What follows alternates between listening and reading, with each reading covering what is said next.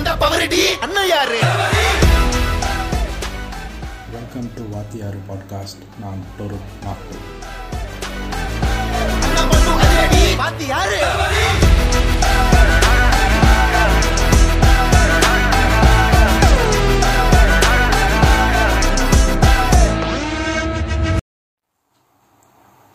நான் டொருக் மாட்டோ இன்னைக்கு நான் பேசலாம்னு நினச்சது தற்கொலை எண்ணங்கள் பற்றியும் தற்கொலைகள் பற்றியும் தான் அதை பற்றி பேச இப்போ என்ன அவசியம்? கொரோனா வந்திருக்கு. இந்த பேண்டமிக் சுச்சுவேஷன் லாக்டவுன் தாங்க முடியாமல் நிறைய தற்கொலைகளும் நடந்திருக்கு. கொரோனா மூலமான மரணங்களும் ஏற்படுது.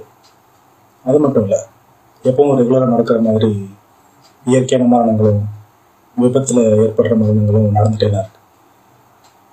எல்லா மரணங்களும் ஒரே மாதிரி தானே? ஏன் தற்கொலைகளை பற்றி மட்டும் தனியாக பேச வேண்டியிருக்கு? கண்டிப்பாக பேச வேண்டியிருக்கு உங்களுக்கு கடைசியாக இல்லை முதல் தடவையாக தற்கொலை எண்ணம் எப்போ வந்ததுன்னு ஏதாவது ஞாபகம் இருக்கா? கொஞ்சம் யோசிச்சு பாருங்க. கண்டிப்பாக ஞாபகம் இருக்கும். ஒன்று காதல் தோல்வியாக இருக்கும். இல்லைன்னா ஏதாவது அவமானமாக இருக்கும். இல்லைன்னா பண பிரச்சனையாக இருக்கும். ஏதோ ஒரு காரணம் அது மூலமாக கண்டிப்பாக உங்களுக்கு ஒரு தடவையாவது வாழ்க்கையில் தற்கொலை எண்ணம் வந்திருக்கும். அப்படி வரவே இல்லைன்னா நீங்கள் ஆசீர்வதிக்கப்பட்டவரை நினச்சிக்கோங்க. ஆனால் பெரும்பாலான மக்கள் அந்த எண்ணத்தில் எடுத்து தப்பிக்க முடியறதில்லை. ஏதோ ஒரு காரணத்தினால ஒரு தடவையாவது செத்துடலாம்டா இந்த வாழ்க்கையே வேணாம் அப்படிங்கிற ஒரு ஒரு நிலைமைக்கு போயிடுறாங்க. இந்த தற்கொலை எண்ணங்களுக்கான காரணங்கள் சொன்னீங்க இல்லையா? காதல் தோல்வி ஏதாவது பண பிரச்சனை அவமானம். இந்த அவமானத்தில் ஒரு கேட்டகரி இருக்கு. இந்த உயர்த்தப்பட்ட சாதியை சேர்ந்தவங்க. நான் ஏன் அழுத்தி உயர்த்தப்பட்டேன்னு சொல்றேன்னா தாழ்த்தப்பட்ட சாதியினரை சொல்லும்போது தாழ்ந்த சாதின்னு முன்னாடி சொல்லிட்டு இருந்தாங்க. இப்போ அந்த தாழ்த்தப்பட்ட சாதின்னு சொல்றாங்க. அதே மாதிரி உயர்ந்த சாதிங்கிறதும் அவங்களோட பிறப்பிலேயே வந்த ஒரு மிகப்பெரிய உரிமை கிடையாது. அது ஒரு உயர்த்தப்பட்ட சாதி தானே அதனால தான் அடுத்து சொல்கிறேன் இதை கேட்குறவங்களுக்கு இது கொஞ்சம் புரியலைன்னா கொஞ்சம் யோசிச்சு பாருங்க. கரெக்டாக தான் இருக்கும். இந்த உயர்த்தப்பட்ட ஜாதியை சேர்ந்தவங்க அவங்களுடைய பொண்ணு குறிப்பாக பொண்ணு வேற ஜாதி பையனை கல்யாணம் பண்ணிக்கிட்டா இன்னும் குறிப்பிட்டு சொல்லணும்னா தாழ்த்தப்பட்ட சாதியிலேருந்து யாரோ ஒரு பையனை கல்யாணம் பண்ணிக்கிட்டா ஓப்பனாக சொல்லணும்னா ஓடி போயிட்டா. அவமானம் தாங்காமல் தற்கொலை பண்ணிட்டு செத்துடுறாங்க எல்லாருமே சாகரன்னு சொல்ல தன்னுடைய பொண்ணோட விருப்பத்தை தாண்டியும் ஊர் உலகம் சொல்கிறது தான் முக்கியம். தன்னோட அவமானம் மானம் இதுதான் பிரச்சனை. தன்னோட பொண்ணோட வாழ்க்கையை விடவும் ஒருத்தருக்கு இந்த அவமானம் தான் பிரச்சனையா இருக்கும்னா நீ எல்லாம் தூக்கு போட்டு செத்துருங்கிற. நீ எல்லாம் உயிரோடு இருந்து பூமிக்கு தான் பாரம் நீ எல்லாம் பேசாம செத்துரு. உன் பொண்ணாவது நிம்மதியா இருக்கும். இந்த அவமானத்துல ஏற்படுற தற்கொலை எண்ணங்களை அதை விட்டுருவோம். அது ரெண்டு கேட்டகரியா இருக்கு. அதில் நான் சொன்ன கேட்டகரி அவன்லாம் செத்து தொலைய வேண்டிய ஆள் தான் அவன்லாம் சாகட்டும். அவனை பற்றிலாம் பிரச்சனை இல்லை. விவசாயிகள் தற்கொலை பற்றி நம்ம நிறைய வருஷம் படிக்கிறோம் பேசுகிறோம் தமிழ் சிறுமொழி அதை போட்டு புழிஞ்சு எடுத்து அது மூலமாக நிறைய காசு சம்பாரிச்சு நம்மளே வெறுப்பேற்றிட்டு இருக்காங்க இப்போ வர வர. இப்போ விவசாயம் ஏதோ ஒரு படத்தில் ஆரம்பிச்சாலும் நமக்கு சிரிப்பு தான் வருது. பூமி படம் கூட சமீபத்தில் பார்த்துருப்பீங்க. ஆனால் இது வரைக்கும் எந்த படத்துலையும் விவசாய கூலிகள் பற்றி எதாவது பேசியிருக்கானா? எவனாவது? விவசாய கூலிகளுக்கு ஏற்படுற அவமானங்களை பற்றி எவனாவது பேசியிருக்கானா? பேசுனதே இல்லை. நானும் இப்போ பேச போகிறதில்ல அது வேறு டாபிக் அது தனியாக வச்சுக்கலாம். இந்த காரணங்களை தவிர இந்த சில்லியான காரணங்களுக்கு சாதாரணம் சொல்லலாம் சில்லியான காரணம் சொல்லக்கூடாது. அவங்கள பொறுத்த வரைக்கும் அது பெரிய காரணமாக தானே இருக்கணும். ஏன்னா ஒருத்தர் சாதாரண அளவுக்கு முடிவு இருக்கிறான்னா அது எப்படி அவனுக்கு ரொம்ப சில்லியான காரணமாக இருக்கும்? வெளியிருந்து பார்க்குறா நமக்கு அப்படி தோணும் இல்லை காதல் தோல்வியிலையோ பரீட்சையில் ஃபெயிலான பசங்களோ பட பிரச்சனை இருக்கிறவங்களோ இந்த மாதிரி தற்கொலை எண்ணங்களில் அதனால ஆட்படும் போது அவங்க தற்கொலை பண்ணிடலாங்கிற முடிவுக்கு தீர்க்கமாக போகிறதுக்கான ஒரு முக்கியமான காரணமாக எது இருக்கும்னு நினைக்கிறீங்க. தனிமை. நமக்காக யாருமே இல்லை. இனிமே நம்ம எதுக்கு வாழணும்? அப்படிங்கிற உணர்வு தான் தற்கொலை நோக்கி ஒருத்தங்களை ரொம்ப ஆழமாக தள்ளுதுன்னு நான் நினைக்கிறேன். அது வந்துட்டு அந்த மாதிரி தள்ளும்போது நம்ம பெரும்பாலும் சொல்கிறது என்னென்னா தற்கொலை பண்ணிக்கிறது ஒரு கோலத்தனம். அவனுக்கு வாழ்றதுக்கு தைரியம் இல்லை. அதனால் தற்கொலை பண்ணிக்கிட்டான். அவனுக்கு தைரியம் இல்லையா?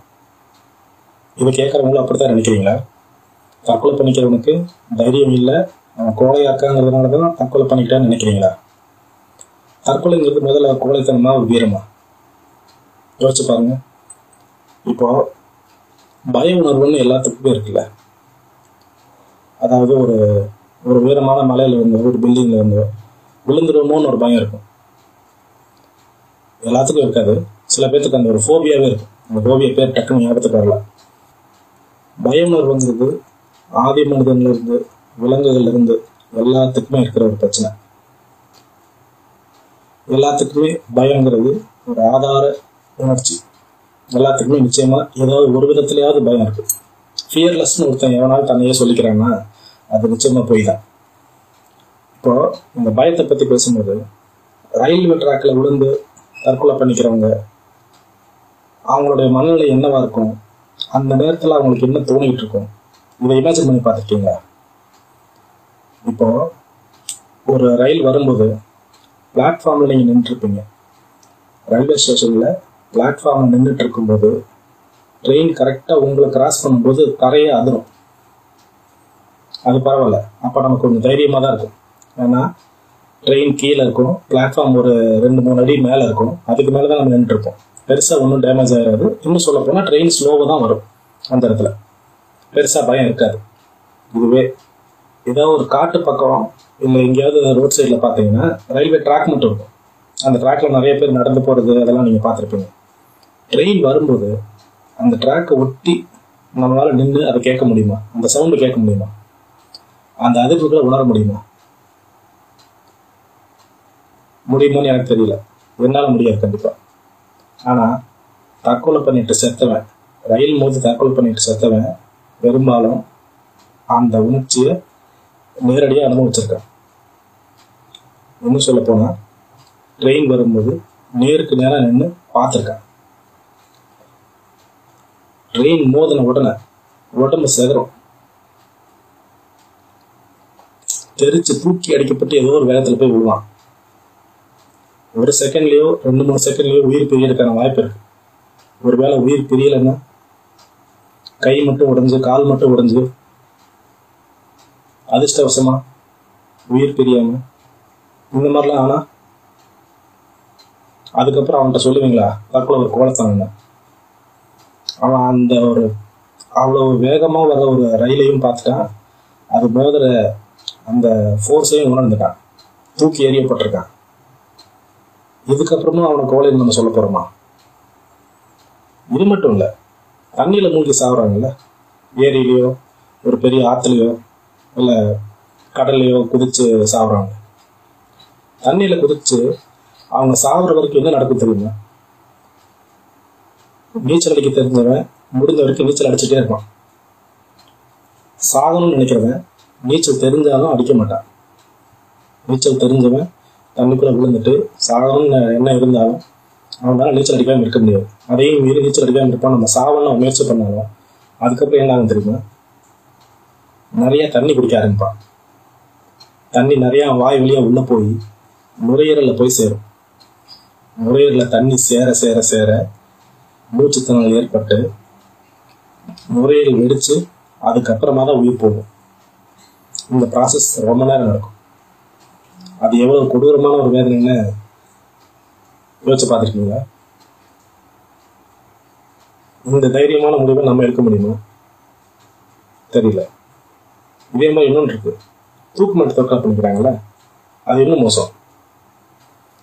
கழுத்தை இருக்கிறது அப்ராக்சிமேட்டாக ஒரு ஏழுல இருந்து எட்டு நிமிஷம் வரைக்கும் கழுத்து எலும்பு முறிகிற வரைக்கும் யாரோ நம்ம கழுத்தை அழுத்தி பிடிச்சிட்டு இருந்தா எப்படி ஒரு வேதனை. அந்த வேதனை தூக்கு மட்டும் தொங்கும் போது ஒருத்தனுக்கு இருக்கும் ஆணோ பெண்ணோ கண்டிப்பா இருக்கும் சரி இதெல்லாம் வேணாப்பா. ஈஸியா விஷம் குடிச்சு சாகிறேன். அப்படின்னு நினைச்சாலும் எல்லா விதமான விஷமும் இம்மீடியட்டாக மரணத்தை கொடுக்காது. ரொம்ப பவர்ஃபுல்லான விஷயங்கள் எல்லாம் இருக்கு. சைன் எடுத்துருவோம்ல கேள்விப்பட்டிருப்பீங்க. அந்த போராளிகள்லாம் யூஸ் பண்றது.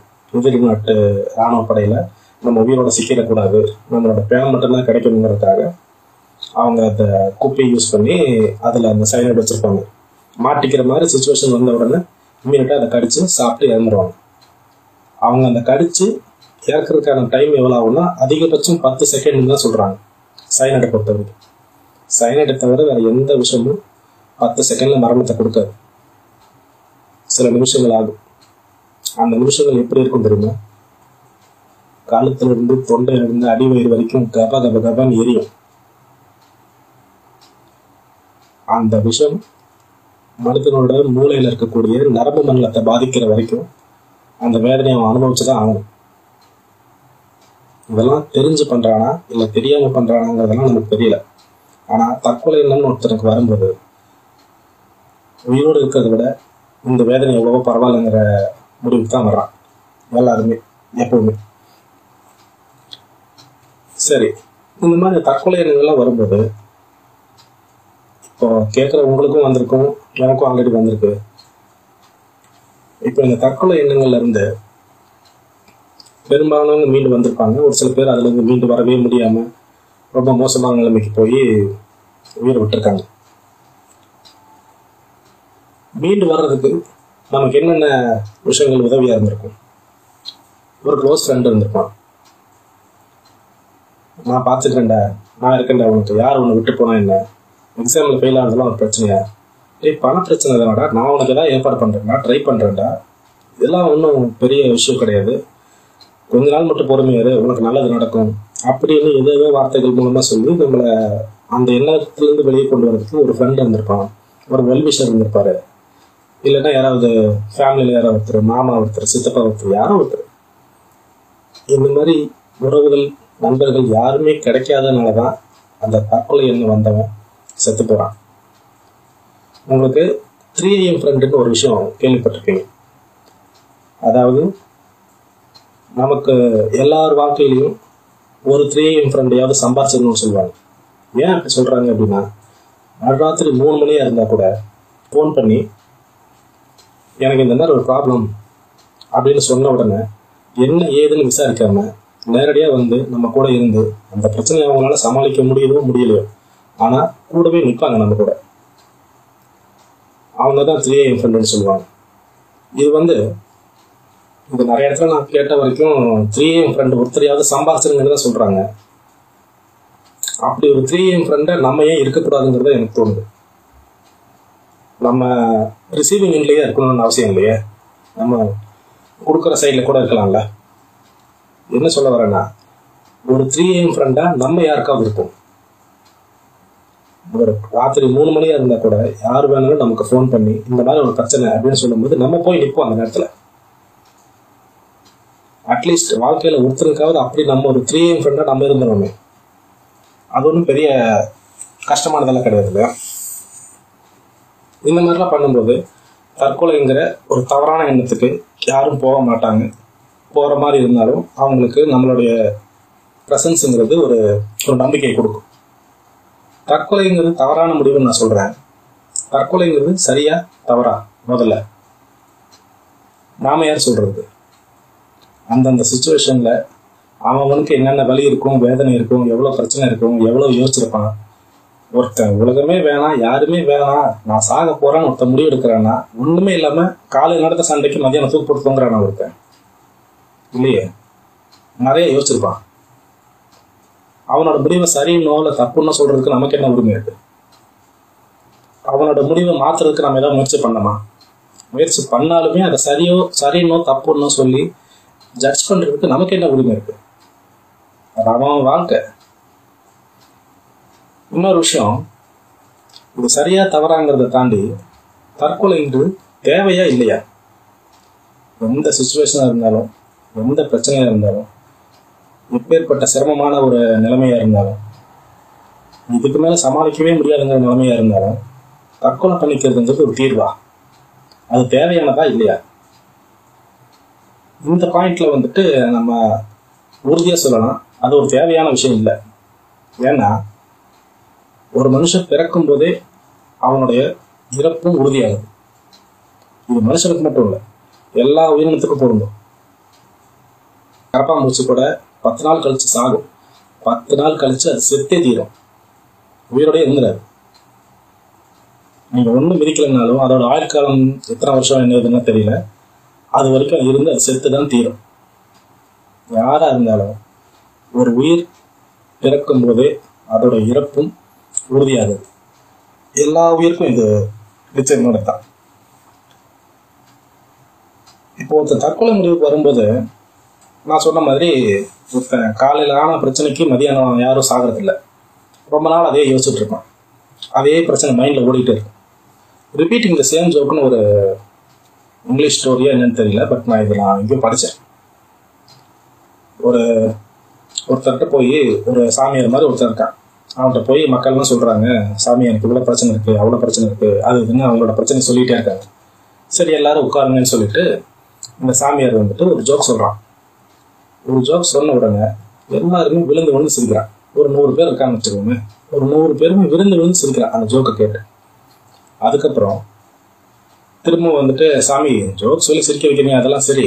அந்த பிரச்சனைகளுக்கு என்ன ஒரு தீர்வு சொல்லுங்க அப்படின்னு சரி சரி இருங்க சொல்றேன் அப்படின்னு சொல்லிட்டு அதே ஜோக்கை திரும்ப சொல்றான் ரெண்டாவது தடவை. ரெண்டாவது தடவை சொல்லும்போது அந்த நூறு பேர்ல ஒரு பத்து பன்னெண்டு பேர் மட்டும்தான் சிரிக்கிறாங்க. மீதி யாருமே சிரிக்கல. நம்மளோட பிரச்சனையை சொல்லி அதுக்கான தீர்வு கேட்கலாம் தான் இவன் பைத்தியகாரமா எதோ சொல்லிட்டு இருக்கான்னு அவன் அவன் கடுப்பாக ஆரம்பிச்சிடான் எல்லாரும் பொறுமையா இருங்க அமைதியா இருங்கன்னு சொல்லிட்டு அந்த ஆள் அதே ஜோக்கை மூணாவது தடவை சொல்றான். இப்போ அந்த நூறு பேருமே கோவப்படுறாங்க. ஓ நீ ஒரு பெரிய மனுஷன் நம்பி உங்ககிட்ட வந்து எங்களோட பிரச்சனையை சொல்லி அதுக்கான தீர்வு ஏதாவது சொல்லியான்னு கேட்டா நீ பாட்டுக்கு இப்படி எங்களை வெறுப்பேத்திட்டு இருக்க? திரும்ப திரும்ப ஒரே ஜோக் சொல்லி டார்ச்சர் பண்ணிட்டு இருக்க? அவங்க என்ன பிரச்சனை சொல்லிட்டு இருக்கோ நீ என்னையா பேசிட்டு இருக்கேன்னு அந்த ஆள்கிட்ட சத்தம் போட்டு சண்டை போட்டு பிரச்சனை பண்றாங்க. இதால் மறுபடியும் எல்லாரையும் அமைதியா உட்கார வச்சுட்டு நீங்களே சொல்றீங்க. ஒரே ஜோக்கை மூணு தடவை சொல்லும்போது முதல் தடவை இருந்த சந்தோஷம் இருக்கிறதே இல்லை. மூணு தடவையும் உங்களால சிரிக்கவே முடியல. அப்படி இருக்கும்போது ஒரே பிரச்சனைக்கு நீங்க ஏன் திரும்ப திரும்ப யோசிச்சு அதோடைய துன்பத்தை நீங்களே ஏன் கூட்டிக்கிறீங்க? அப்படின்ற மாதிரி சொன்னான். இதுல என்ன விஷயம் அப்படின்னா எந்த ஒரு உணர்ச்சியா இருந்தாலும் நாளாக நாளாக அதோட வீரியம் குறையும் சொல்லுவாங்க. எந்த விதமான உணர்ச்சியா இருந்தாலும். ஆஹ் அப்படியெல்லாம் கிடையாது. அளவிட முடியாத அன்பு எனக்கு வந்துட்டு என் மனைவி மேல இருக்கு. அதெல்லாம் குறையவே குறையாது அப்படின்னா அன்புங்கிறது இந்த இடத்துல உணர்ச்சி கிடையாது. அது ஒரு ஆதாரம். அன்பு குறையுமா குறையாதாங்கிறது இல்லை விஷயம் இங்க. அன்பு இருக்கும். ஆனா நீங்க அதை வெளிப்படுத்துற விதம் நிச்சயமா குறையும். கண்டிப்பா குறையும். ஏன்னா இது அறிவியல். நாளாக நாளாக மனிதனின் உணர்ச்சிகள் வீரியம் குறையுங்கிறது தான் அறிவியல்.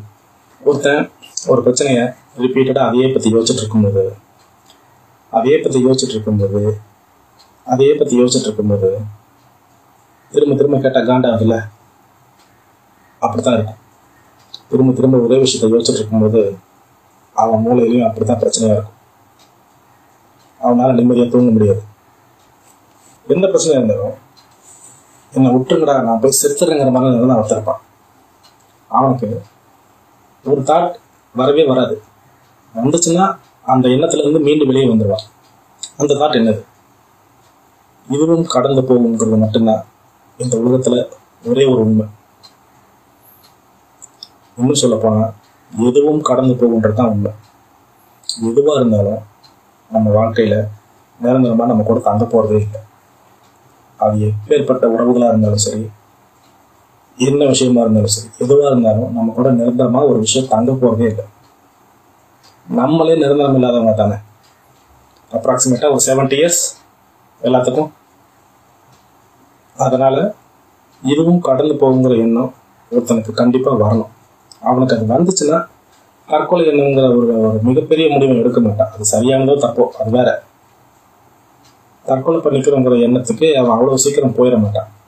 இதுவும் கடந்து போகும் அப்படிங்கிற ஒரு பக்குவம். அவ்வளோ ஈஸியாக வந்துருமா என்ன? வராது. அடிப்படை அடிப்படை தான் படும். இந்த தற்கொலை எண்ணங்கள்ல சிக்கிறவனே யார் தெரியுமா? பெரும்பாலும் தோல்வியை முதல் முறையோ ரெண்டாவது முறையோ அனுபவிக்கிறவன் தான் இருப்பான். நாலஞ்சு வாட்டி பார்த்துட்டான்னா அவனுக்கு அது பழகிடும் இப்போ வீட்டில் எல்லார் வீட்லேயும் வளர்க்குற குழந்தைங்களை வந்துட்டு நம்ம தோல்விக்கு பழக்காமையே வந்துட்டு வளர்த்துக்கிட்டு இருக்கோம். இது எங்கே போய் முடியும்னு தெரியல. ஒரு கேம் அப்படின்னா ஒரு வின்னர் இருக்கிற இடத்துல ஒரு லூசர் இருந்தே தானே தீரணும். எல்லாரும் ஃபர்ஸ்ட் ரேங்க் வாங்கினா இருபதாவது ரேங்க் பதினஞ்சாவது ரேங்க்லாம் யார் வாங்குறது? வெற்றி எவ்வளவு முக்கியமோ வாழ்க்கையில் தோல்வியும் அவ்வளவு முக்கியம். ஒரு இடத்துல ஜெயிக்கிறதும் நடக்கும் தோக்குறதும் நடக்கும். இதையெல்லாம் சொல்லி வீட்டில் குழந்தைங்க வந்துட்டு நீ பதினஞ்சாவது ரேங்க் வாங்க தம்பி போதும். இருபதாவது ரேங்க் வாங்க தம்பி போதும்னு சொல்லி வழங்கன்னு நான் உங்களுக்கு யாரும் கட்டாயப்படுத்தலை. என்ன விஷயம்னா பையனுக்கு பதினஞ்சாவது ரேங்க் தான் எடுக்க வருது அப்படின்னா அவனை டார்ச்சர் பண்ணாதீங்க. நீ ஏன் ஃபர்ஸ்ட் ரேங்க் எடுக்க மாட்டேங்கிற? நீ ஏன் செகண்ட் ரேங்க் எடுக்க மாட்டேங்கிற? நீ ஃபர்ஸ்ட் ரேங்க் எடுக்க முயற்சி பண்ணுன்னு அவன்கிட்ட சொல்லுங்க. அவனும் ட்ரை பண்ணுவான் ட்ரை பண்ணி வரலன்னா படிப்பு ஒன்றும் இந்த காலத்தில் அவ்வளவு முக்கியமான விஷயமா எனக்கு தெரியல. படிப்புன்னு நான் சொல்றது ஸ்கூல் எஜுகேஷன் காலேஜ் எஜுகேஷன் அதை ஒரு வேலை வாய்ப்புக்கான திட்டமாக தான் இப்போ நம்ம எல்லாரும் யூஸ் பண்ணிட்டு இருக்கோம். அதனால் அந்த படிப்பு இல்லாமல் ஒருத்தனால வாழ்க்கையில் முன்னேற முடியுமான்னு யோசிச்சு பார்த்தீங்கன்னா இன்னைக்கு லைஃப்ல முன்னேறவன் பெரும்பாலும் படிக்காதவனாக தான் இருக்கான். அதாவது படித்து அந்த படிப்புக்கு சம்மந்தம் இல்லாத ஒரு வேலையை செஞ்சவனாக தான் இருக்கான். அடிப்படை கல்வி பசங்க நல்லா கற்றுக்குறாங்களான்னு பாருங்க. அடிப்படை கல்வி ரொம்ப முக்கியம். அதை பசங்க நல்லா கற்றுக்குறாங்களான்னு கவனிங்க. அது போதும். ரொம்ப எக்ஸ்ட்ரீம் மெரிட்லாம் பையனுக்கு அவனுக்காக வந்துச்சுன்னா ரொம்ப சந்தோஷம். வாங்கட்டும். நீங்க அவனை ஃபோர்ஸ் பண்ணி வர வைக்காதீங்க. அங்க ஆரம்பிக்கிற ஒவ்வொரு பிரச்சனையும்.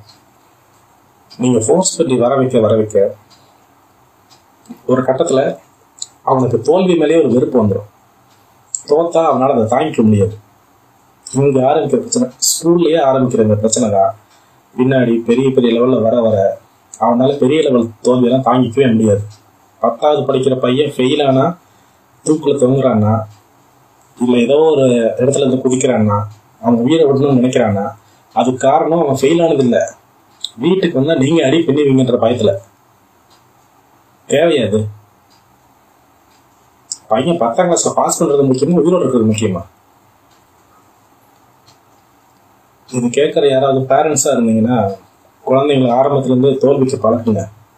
அவங்க துவக்க வைக்கணும்னு நினைக்காதீங்க. அவனால தோத்துட்டு வந்தான்னா பரவாயில்ல இப்போ தோத்தா நெக்ஸ்ட் ஜெயிக்கிறான். அப்படின்னு அவனை என்கரேஜ் பண்ணுங்க அது நல்லா இருக்கும் இல்லையா? சரி இவ்வளவு தூரம் தற்கொலை எண்ணங்களை பத்தி வாய்க்கிலேயே இவன் பேசிட்டு இருக்கான். இவனுக்கு அந்த எண்ணம்லாம் இருக்காம இல்லாம போயிருக்குமா? இல்லை இவன் அதுலேருந்து தப்பிச்சு வந்துட்டானா? அப்படிங்கிற மாதிரிலாம் நீங்க யோசிக்கிறீங்கன்னு தெரியல. நான் யோசிச்சுட்டு இருக்கேன். என்னன்னா எனக்குமே ஒரு இந்த சூசைடல் தாட்ஸ் எல்லாம் ஒரு டைம்ல ரொம்ப இருந்துச்சு. இந்த லைஃபே வேண்டாம். அப்படிங்கிற தாட்லலாம் நான் ரொம்ப இருந்திருக்கேன். ஒரு ஆறு மாதம் ரொம்ப மோசமான நிலைமையில் இருந்திருக்கேன். இது வேண்டாம் இதுக்கு மேலே என்ன இருக்குது லைஃப்பில் இத்தனை வருஷமாக நம்மளதெல்லாம் ஒன்றுமே இல்லை. நான் அதுக்கப்புறம் இதுக்கு மேலே நமக்கு வாழ்க்கையில் என்ன இருக்குது இதுக்கு மேலே நமக்கு யார் இருந்தால் என்ன இல்லைன்னா என்ன? இந்த வாழ்க்கை எதுக்கு? அப்படிங்கிற மாதிரி ஒரு மைண்ட் செட்டில் தான் இருந்தேன். பெரும்பாலான பசங்க மாதிரி. பொண்ணுங்க இதெல்லாம் அவங்க உள்ள வச்சுப்பாங்க வெளியே அவ்வளவா சொல்ல முடியாது அவங்கள. பொண்ணுங்களோட பிரேக்கப்பே நம்ம இன்னும் சாதாரணமாக எடுத்துக்க ஆரம்பிக்கலையே. அது வேற விஷயம். அது ஒண்ணுங்க எனக்கு அந்த தாட்ஸ் எல்லாம் இருந்தப்போ என்னன்னா பசங்களுக்கு சாதாரணமா என்ன? குடி குடி குடி. நானும் அதிலே தான் இருந்தேன். ஒரு டைம்ல அந்த பிரேக்கப் ஆன டைம்ல ரொம்ப சூசைடல் தாட்ஸ் எல்லாம் வந்துட்டு இருக்கும்போது எனக்கு தோணுன விஷயம் என்னன்னா சரி எவ்வளோ நாள் நம்ம இப்படியே ஹோல்ட் பண்ண முடியுதுன்னு பார்ப்போம். இப்படியே இதே மைண்ட் செட்டோட எத்தனை நாள் நம்மளால் இருக்க முடியுது? ஒருவேளை நார்மலாக நம்மளால் மாற முடியுதான்னு பார்ப்போம். அது வரைக்கும் தூக்கம் வரல இந்த எண்ணங்கள் ரொம்ப பிரச்சனையாக இருக்குங்கிற நேரத்தில் நம்ம குடிச்சுக்கிட்டு கவலையை மறக்க முயற்சி பண்ணுவோம் அப்படிங்கிற மாதிரி ஒரு எண்ணத்தில் வந்தேன் குடிக்கிறதுக்கு காசு வரும் காசு யார் கொடுப்பா? நான் வேலைக்கு போனாலும் எனக்கு காசு. அதனால் பகல் நேரத்தில் நான் முழுக்க நான் ஒழுங்காக வேலைக்கு போனேன்.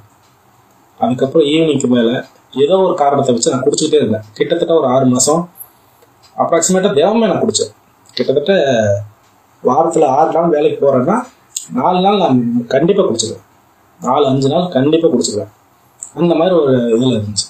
நாளாக நாளாக எனக்கு இந்த ஃபீல்லாம் குறைஞ்சிட்டே வருது. அதாவது சாகணுங்கிற எண்ணம் இல்லை? பழையபடி அப்பப்போ சிரிக்க சிரிப்பு வருது. ஃப்ரெண்ட்ஸ் நிறைய பேர் இருக்காங்க. சொல்ல போனால் நேரம் நிறைய மிச்சமாச்சு. என்ன இது பார்த்தாலும் ஃபோன் கையுமா இருந்தவன் அதுக்கப்புறம் அந்த டைமில் நான் ஃபோனை வச்சிருந்தாலும் வெறும் கேம் விளையாடுறதுக்கு மட்டும்தான். ஒரு கட்டத்துக்கு மேலே எனக்கு இந்த ஃபீலிங் இல்லாமே போயிடுச்சு. அதுக்கப்புறம் சில சில நாட்கள் கழிச்சு சில வாரங்கள் கழிச்சு ஒரு மூணு நாலு மாதம் கழிச்சு நான் கிட்டத்தட்ட அதுலேருந்து வெளியே வந்துட்டேன்ற மாதிரி ஆகிட்டேன் பெருசாக ஒன்று அட போலாம் மேரேஜும் வேண்டாம் ஒன்று வேணும் நம்ம வாட்டுக்கு அப்படியே இருப்போம் அப்படிங்கிற மைண்ட் செட்டுக்கு வந்துட்டேன். அதுக்கப்புறம் ரெண்டு மூணு மாசம் கழிச்சு வீட்டில் பேசி கல்யாணம் பண்ணி வச்சாங்க. இப்போ வரைக்கும் அந்த வாழ்க்கை ரொம்ப சந்தோஷமா போயிட்டு இருக்கு ஆரம்பத்துல சில பிரச்சனைகள் இருந்துச்சு.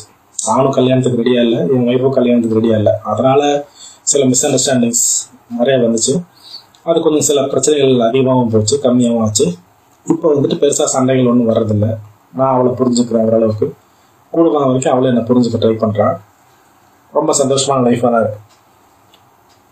இதில் எனக்கு என்ன எனக்கு என்னோட லைஃப்ல எனக்கு புரிஞ்ச விஷயம் என்னன்னா லைஃப்ல நிரந்தரமா ஒரு விஷயம் நம்ம கூட தங்கிடுமா அப்படின்னு யோசிச்சு பார்த்தா அப்படி ஒன்று இருக்கிற மாதிரி எனக்கு தெரியல.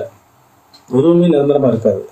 இப்போ ஒருத்தங்க போயிட்டாங்க அப்படிங்கிறதுக்காக நம்ம கூடவே போறதோ அது சரியா தப்பான்னு தெரியல. அது தேவையில்லை. தப்பிக்கவே முடியாது. நம்ம யாருமே சாவுகிட்ட இருந்து. மரணத்துக்கிட்ட இருந்து தப்பிச்ச ஒரு மனுஷன் கூட இப்போ வரைக்கும் இல்லை. பிறந்தவன் செத்து தான் தீரணும். அதுவா நம்மளை தேடி வரும்போது நம்ம எதுக்கு வீணா போய் அதுக்கு அது காலத்துட்டு கும்பிடுற மாதிரி நம்ம போய் ஃபாலோ பண்ணிக்கிட்டு நீங்க அந்த செருப்பில் அடிச்சு காரை துப்பி தூக்கி வீசினாலும் உங்க கால்களில் தான் வந்து விழுக்கும் நீங்க அதுல இருந்து தப்பிக்கவே முடியாது. அதுக்கு வெக்கமும் இல்லை ஒரு மானமும் இல்லை. நீங்க எவ்வளவு அவமானப்படுத்தினாலும் உங்க சாவு உங்க பின்னாடி வந்துகிட்டே இருக்கும். அதனால நீங்க அதை தேடி போகணுன்ற ஒரு அவசியமே இல்லை. ஒரு சேயிங் இருக்கு. என்னன்னா if you can solve your problem what is the need of worry go and solve it if you can't solve your problem then what is the use of worry go and celebrate உங்களால் ஒரு பிரச்சனையை சமாளிக்க முடியும் அதை தீர்த்திட முடியும் அப்படின்னா எதுக்கு அதை பற்றி கவலைப்பட்டுட்டு இருக்கீங்க? போங்க. அந்த பிரச்சனையை சமாளிங்க அதை தீர்த்துருங்க. ஜாலியாக இருங்க இதுவே உங்களுக்கு ஒரு பிரச்சனை வருது அதை உங்களால் தீர்க்கவே முடியாது. அதுக்கு உங்களால் எதுவுமே செய்ய முடியாதுங்கிறப்போ அப்போ அதை பற்றி கவலைப்பட்டு என்ன யூஸு போங்க கொண்டாடுங்க. Life is not to live life is to celebrate வாழ்க்கையை எப்பவும் கொண்டாட்டமான மனநிலையோடைய அணுகுங்க. ரொம்ப சந்தோஷமா இருங்க. சந்தோஷமா இருக்கணும்னு நினைங்க. சந்தோஷமா இருக்கணும்னு நினைச்சீங்கன்னா உங்கள்கிட்ட காசு பணம் பிரச்சனை என்ன இருந்தாலும் இல்லைன்னாலும் உங்களால சந்தோஷமா இருக்க முடியும். சந்தோஷமா இருக்கணும்னு நீங்க நினைக்கலன்னா உங்ககிட்ட எது இருந்தாலும் உங்களால சந்தோஷமா இருக்க முடியாது. இதுதான் நான் சொல்ல வர்றது. உங்க ஃப்ரெண்ட்ஸ் உங்க ரிலேட்டிவ்ஸ் யாருக்காவது யாராவது இந்த மாதிரி தனிமையில் இருக்காங்க கொஞ்சம் எப்பவும் பேசுற மாதிரி இப்ப பேசல. கொஞ்சம் அமைதியாயிட்டாங்க. அப்படிங்கிற மாதிரி யாரையாவது நீங்க பார்த்தீங்க பேசுறீங்க அப்படின்னா அவங்க கிட்ட மாற்றம் உங்களுக்கு கண்டிப்பா தெரிஞ்சிருக்கும். தெரிஞ்ச உடனே தயவு செஞ்சு கொஞ்ச நாளைக்கு அவங்களை தனியா விடாதீங்க. தயவு செஞ்சு தனியா விடாதீங்க. தற்கொலை பண்ணிக்கிட்டவங்க தொண்ணூறு சதவீதம் தனியா இருந்தவங்க தான். நாலு பேர் கூட இருக்கும்போது அவங்க முயற்சி பண்ணாலும் அது நடக்காது. தனியா விடுங்கன்னு தெரிஞ்சுவான். உங்களை போட்டு கத்தி கூப்பாடு போடுவான் அவங்களை ரொம்ப அவமானப்படுத்துவான். பரவாயில்ல. ஒரு ஒரு வாரமே அப்படி இருப்பான். ஒரு வாரத்துக்கு அப்புறம் அவனுக்கு அந்த அந்த உணர்ச்சி அவனுக்கு நிச்சயமா குறையும். அதுக்கான ஸ்பேஸ் அவனுக்கு கொடுங்க.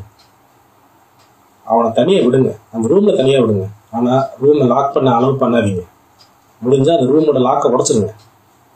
ஏதாவது ஒரு சத்தம் கேட்குதுன்னா நீங்க இமீடியட்டா உள்ள போய் திறந்து என்ன ஏதுன்னு பார்த்து அதை கவனிக்கிற அளவுக்கு ஓப்பன்ல வைங்க. நான் இந்த மாதிரி டிப்ரெஷன் இருக்கிற ஆளுங்களை பத்தி சொல்றேன். பாவம். அவனுக்கு என்ன பண்றதுனே தெரியாது அந்த நேரத்துல. நம்ம இவ்வளவு தூரம் பேசுறோம் இவ்வளவு தூரம் அவனால கண்டிப்பா யோசிக்க முடியாது. அவன் யோசனை ஃபுல்லா அந்த பிரச்சனையை பத்தி மட்டுமே தான் இருக்கும். ரொம்ப சிரமம் இல்லையா? அவன் வாய்க்கிலேயே பேசிடலாம். தற்கொலை எண்ணங்கள் வரும்போது நீங்கள் புத்தகங்கள் படிக்க வேண்டும். நீங்கள் நண்பர்களுடன் குவாலிட்டியான நேரத்தை செலவழிக்க வேண்டும். இப்பெல்லாம் நம்ம பேசிடலாம். ஆனால் அந்த பிரச்சனையை ஃபேஸ் பண்றவனுக்கு நம்ம அவனோட பிரச்சனையை புரிஞ்சுக்கலாம். ஆனால் உணர முடியாதுல்ல. நமக்கு அது நடக்கிற வரைக்கும் அவனோட வேதனை என்னன்னு நம்மளால புரிஞ்சுக்க தான் முடியும். ஓ இப்போ இந்த இந்த அளவுக்கு அவன் பிரச்சனை இருக்கு போன்றதுக்கு நம்ம நினைக்கலாம். அவனுக்கு எவ்வளோ வலிக்குதுன்னு உங்களுக்கு தெரியுமா? அலறப்போ நீங்கள் ஒரு விஷயத்த கவனிச்சிருக்கீங்களா?